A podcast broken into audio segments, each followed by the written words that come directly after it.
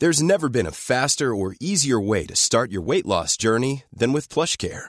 PlushCare accepts most insurance plans and gives you online access to board-certified physicians who can prescribe FDA-approved weight loss medications like Wigovi and Zepbound for those who qualify. Take charge of your health and speak with a board-certified physician about a weight loss plan that's right for you. Get started today at plushcare.com slash weight loss. That's plushcare.com slash weight loss. plushcare.com slash weight loss.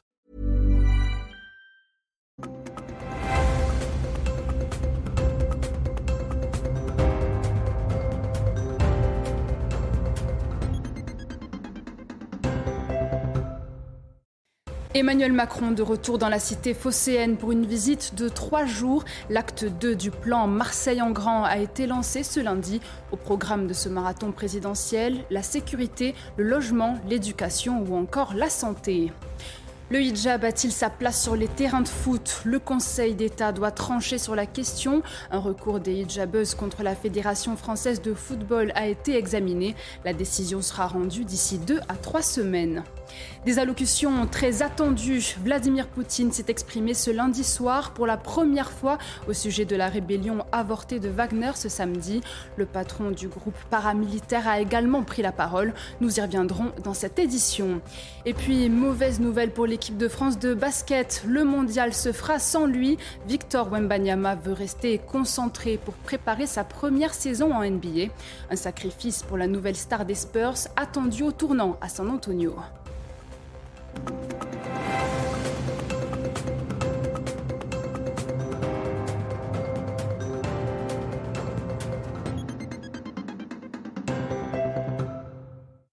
Bonsoir, soyez les bienvenus sur CNews. Très heureuse de vous retrouver pour votre édition de la nuit.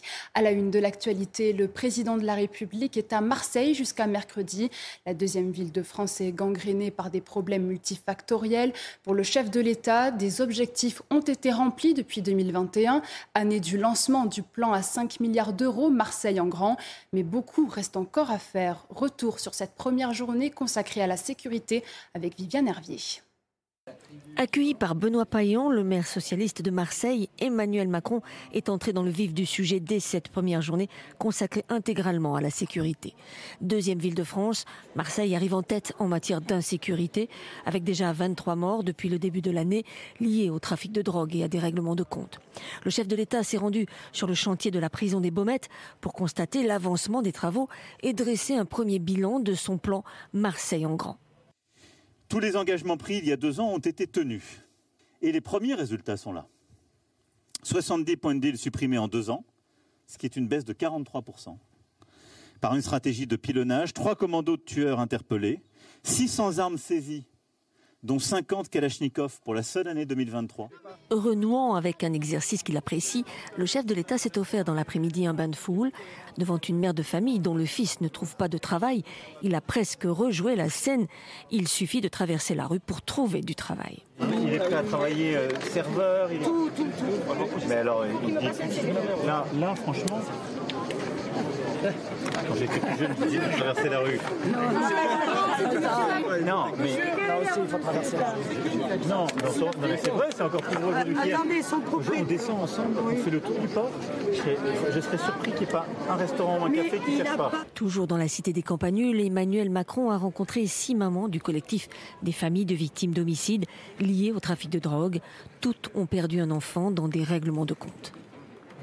Avant d'arriver à Marseille, Emmanuel Macron s'est attaqué aux consommateurs de drogue. Dans un entretien à la Provence, le chef de l'État a annoncé un décret d'ici la fin de l'été pour que les amendes forfaitaires soient payées sur le champ, en liquide ou en carte bancaire. Les explications de Marine Sabourin et Sarah Fenzari. Contrôle police? S'attaquer plus efficacement au portefeuille des consommateurs de drogue, une mesure qui devrait être mise en place à la rentrée. Une réforme va être prise par décret, pas simplement pour Marseille, là cette fois-ci je vous rassure c'est France entière, qui va nous permettre le paiement par carte bancaire ou en espèces immédiat, et qui sera, donc ce décret sera publié, je le disais, début septembre. Les policiers et les gendarmes seront équipés de terminaux de paiement électronique pour procéder à ce paiement immédiat. Dorénavant, les consommateurs détenteurs de stupéfiants sur eux devront s'acquitter immédiatement d'une amende de 200 euros pour une première consommation. L'infraction sera également inscrite au casier judiciaire comme c'était déjà le cas aujourd'hui. Un moyen de lutter plus efficacement contre les consommateurs, les Français sont peu convaincus.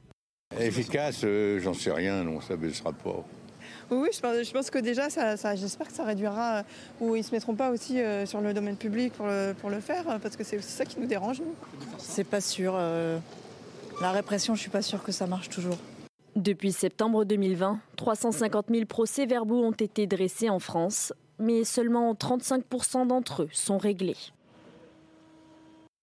Ce déplacement à Marseille est également l'occasion pour le président de la République de clôturer les 100 jours qu'il s'était donnés au lendemain de la réforme des retraites pour apaiser le pays.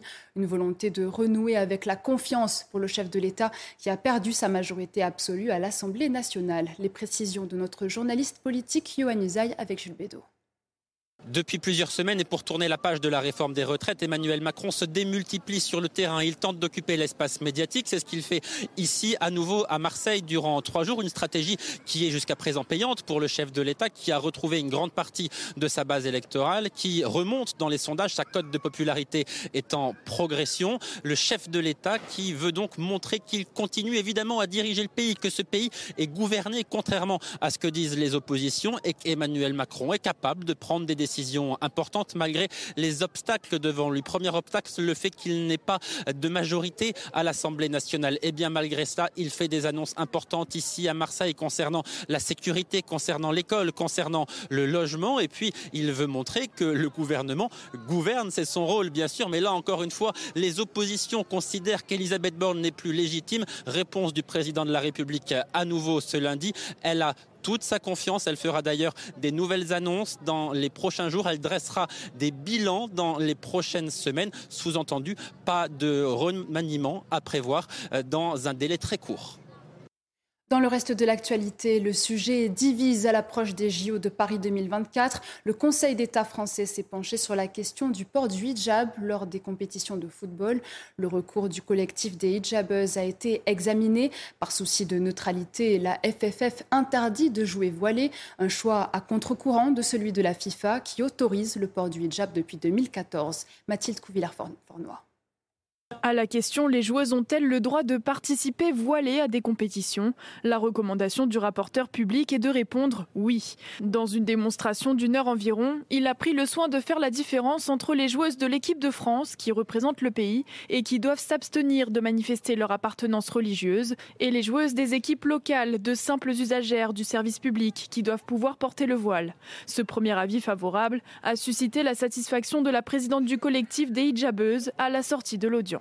On se dit que c'est quand même positif et que c'est quand même favorable et qu'on avait raison de croire en la justice française et au droit.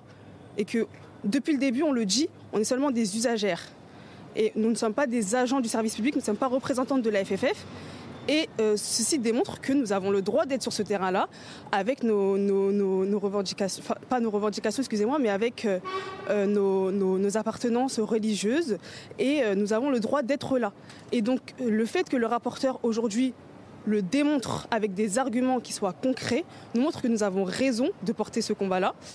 Les conclusions prononcées par le rapporteur public ne sont pas une décision. Neuf magistrats qui composent la formation de jugement du Conseil d'État vont devoir trancher. Ils rendront leur arrêt dans un délai de deux à trois semaines, mais il est important de souligner que dans la très grande majorité des affaires, les juges suivent les recommandations du rapporteur. Même si ne veut pas, nous à Paris, les riverains du 12e arrondissement sont excédés. Les habitants de la place Henri Frenet ne supportent plus l'insécurité présente, due en partie à des distributions alimentaires quotidiennes. Si depuis quelques jours la situation semble s'améliorer, l'inquiétude persiste. Reportage de Sarah Fenzari et Corentin Brio. Il y a trois semaines, nos équipes recueillaient images et témoignages de riverains à bout de la situation autour de la place Henri Freinet dans le 12e arrondissement de Paris. Aujourd'hui, les nuisances quotidiennes sont de moins en moins présentes. Depuis quelques jours, tous sont témoins d'amélioration face au climat d'insécurité des environs. Moins de rixes, notamment la nuit grâce à des contrôles de police renforcés. Effectivement, quand il y a des bagarres, euh, la police euh, arrive euh, rapidement sur la place. Alors qu'avant, ce n'était pas le cas? Non, ils titillent un peu. maintenant, ils sont vraiment là. On sent vraiment leur présence. Reste à régler la question des distributions alimentaires. Elles attirent sur la place beaucoup de monde et donc beaucoup de nuisances. le souci, c'est que la police fait tout son possible et euh, malheureusement, les distributions alimentaires les, ramènent les gens qu'ils ont réussi à évincer. Donc euh, c'est un cercle vicieux. Ils viennent, ils les, ils les, font partir. Et puis euh, de l'autre côté, l'arrivée des distributions alimentaires les fait revenir. Si les riverains ne veulent pas interdire ces distributions qui durent depuis deux ans, ils souhaitent un arrêté préfectoral pour la déplacer dans une rue voisine où il n'y a que des bureaux. Problème, ils ont besoin d'eau et d'électricité pour assurer le service, des moyens dont la rue ne dispose pas, contrairement à la place que les maraudes occupent actuellement. Dans l'actualité internationale, pas d'annonce particulière, mais une intervention forte du président russe.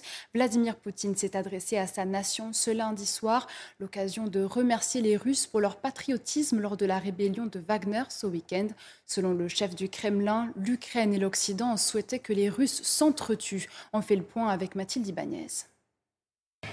C'était le discours tant attendu après la rébellion du groupe armé Wagner. Vladimir Poutine s'est enfin exprimé sur le coup d'État avorté de Evgeny Prigogine. Ces organisateurs ont non seulement trahi leur pays, mais ils ont aussi trahi ceux qui l'ont suivi en les poussant à tirer sur leurs concitoyens. Ce soulèvement armé aurait dans tous les cas été écrasé. Il a tenu à saluer la décision de membres du groupe Wagner qui, selon lui, ont évité un bain de sang. C'est grâce au sang-froid des commandants de Wagner qui ont pris la bonne décision en refusant de verser du sang et de tuer leurs frères d'armes.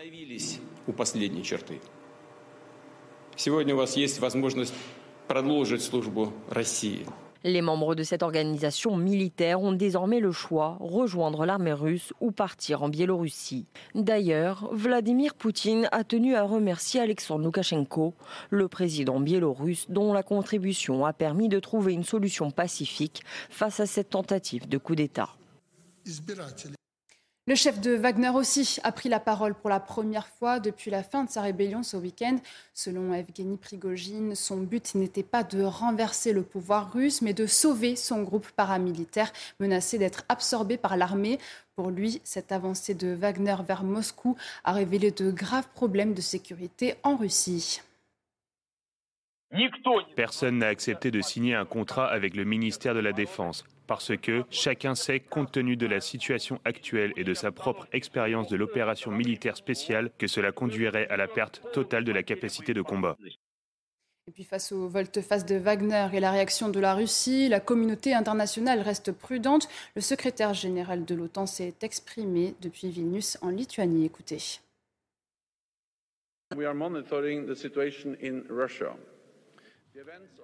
Nous surveillons la situation en Russie. Les événements du week-end sont une affaire interne russe et encore une autre démonstration de la grosse erreur stratégique que le président Poutine a commise de par son annexion illégale de la Crimée et la guerre contre l'Ukraine.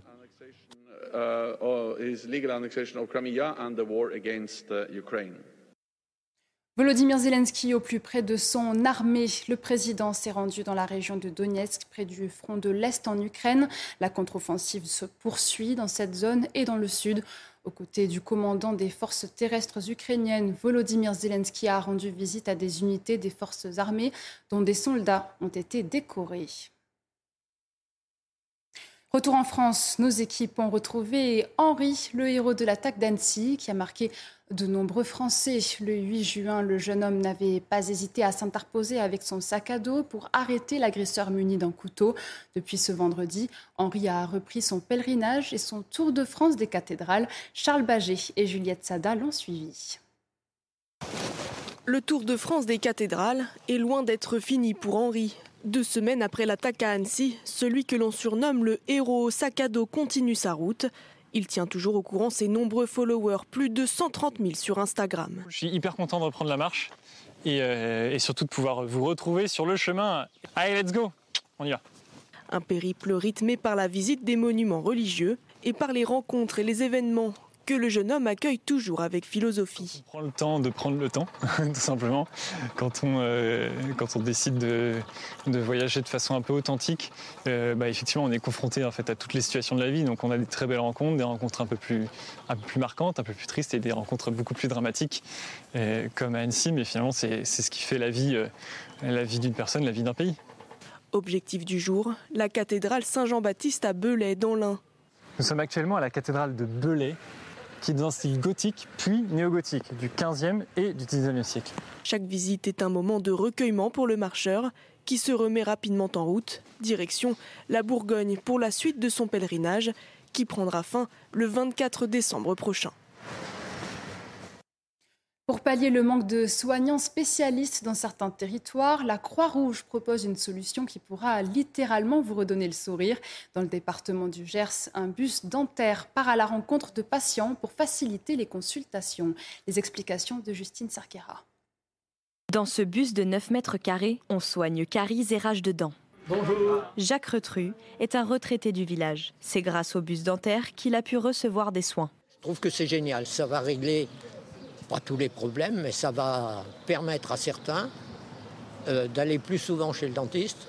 Depuis plus d'un mois, le minibus sillonne les zones blanches de ce bout de Gascogne situé à un peu plus d'une heure de Toulouse. Les soins sont gratuits et accessibles à tous. Et forcément, les demandes affluent. On a reçu 17 patients par jour. Il y a des, des urgences qui arrivent. On ne peut pas refuser à quelqu'un qui a mal aux dents de monter dans le bus. Ça, c'est impossible. Pour assurer les actes médicaux, les bénévoles de la Croix-Rouge ont fait appel aux étudiants de 6e et dernière année de faculté dentaire de Toulouse. Ils sont accompagnés par l'un des sept dentistes professionnels, qu'ils soient retraités, à mi-temps ou en congé.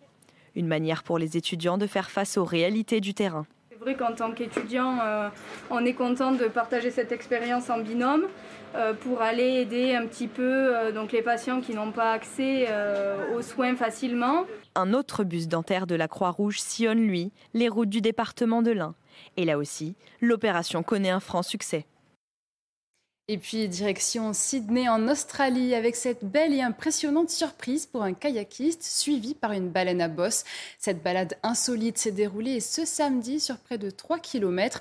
Selon la BBC, plus de 5000 baleines ont été repérées ce dimanche au large de Sydney dans le cadre d'un recensement annuel effectué pendant la saison de migration vers le nord depuis les eaux de l'Antarctique.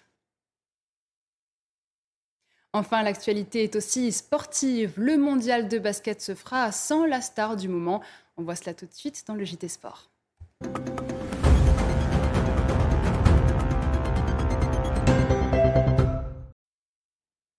Mauvaise nouvelle pour l'équipe de France de basket. Le phénomène Victor Wembanyama ne participera pas au mondial qui débute le 25 août en Indonésie et aux Philippines. Auprès de nos confrères de l'équipe, la nouvelle star des San Antonio Spurs évoque un sacrifice nécessaire pour préparer au mieux sa première saison en NBA.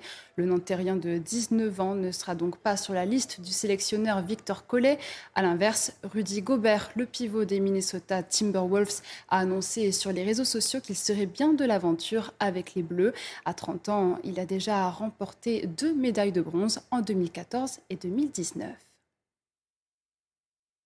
Justement, Victor Wembanyama suscite de grandes attentes outre-Atlantique. Son entrée dans la compétition sera scrutée en octobre prochain. Premier objectif du staff des Spurs, optimiser son adaptation. On voit cela avec Elliot Will. Un engouement et une ferveur immense la NBA et surtout San Antonio attendent logiquement beaucoup du numéro 1 de draft. C'est une ville qui a l'habitude de gagner. On sent l'importance d'avoir euh, un talent générationnel comme Wembanyama pour construire l'avenir euh, à San Antonio. Parler avenir et long terme, les Spurs ont une équipe très jeune. Wembanyama arrive donc dans un projet parfait, mais devra forcément s'adapter. Il va peut-être être obligé de se calmer. Il aime bien créer des shoots un peu folkloriques et tout ça. Et Popovich, il va peut-être demander un peu plus de rigueur, donc il va falloir trouver un équilibre. Il ne faut pas brûler les étapes, il doit d'abord assimiler le jeu et les règles. Les Spurs sont connus pour être patients. Mais bon, si on voit que Victor peut tout de suite aider, ils vont peut-être devenir de plus en plus ambitieux à travers la saison et viser le play-in. Mais avant de se fixer des objectifs dans une conférence ouest dense, ce sont surtout les premiers pas de Wembanyama qui seront scrutés.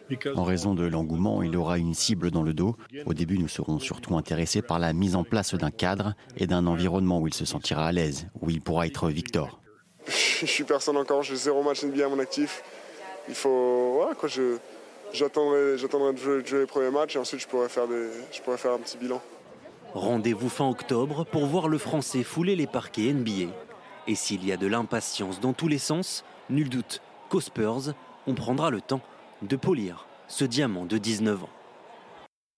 Du football à présent, des nouvelles encourageantes de Sergio Rico, victime d'un grave accident de cheval et hospitalisé depuis le mois de mai. Le gardien parisien communique avec sa famille, selon son épouse. Alba Silva indique également qu'il reconnaît ses proches et que sa mémoire est excellente. Prochaine étape pour le portier du PSG, sortir de l'unité de soins intensifs.